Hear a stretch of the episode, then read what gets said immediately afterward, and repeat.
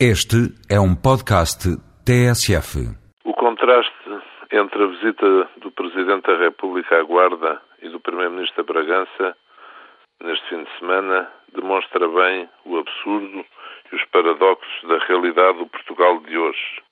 Enquanto o Presidente da República ouvia dos autarcas que vários municípios do interior não têm gente e não têm solução de futuro, Enquanto o Presidente da República ouvia, por exemplo, o Presidente da Câmara de Gouveia dizer no seu discurso que uns dias antes fechara a PSP e agora fechara a Guarda Nacional Republicana lá na Terra, enquanto se fecham maternidades, escolas e centros de saúde, na mesma altura, praticamente no mesmo dia, o Primeiro-Ministro anunciava autoestradas, estradas para estas terras sem futuro.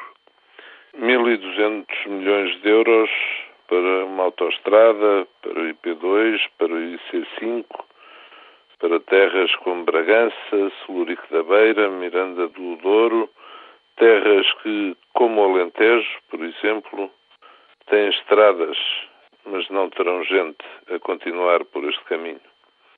Este é cada vez mais o país das ilusões, que acredita que isto é decidir bem, é governar bem. Fechar equipamentos, estações, bens importantes para as terras, por um lado, e fazer vias de comunicação para essas mesmas terras, por outro. Oxalá que ainda se acorda a tempo.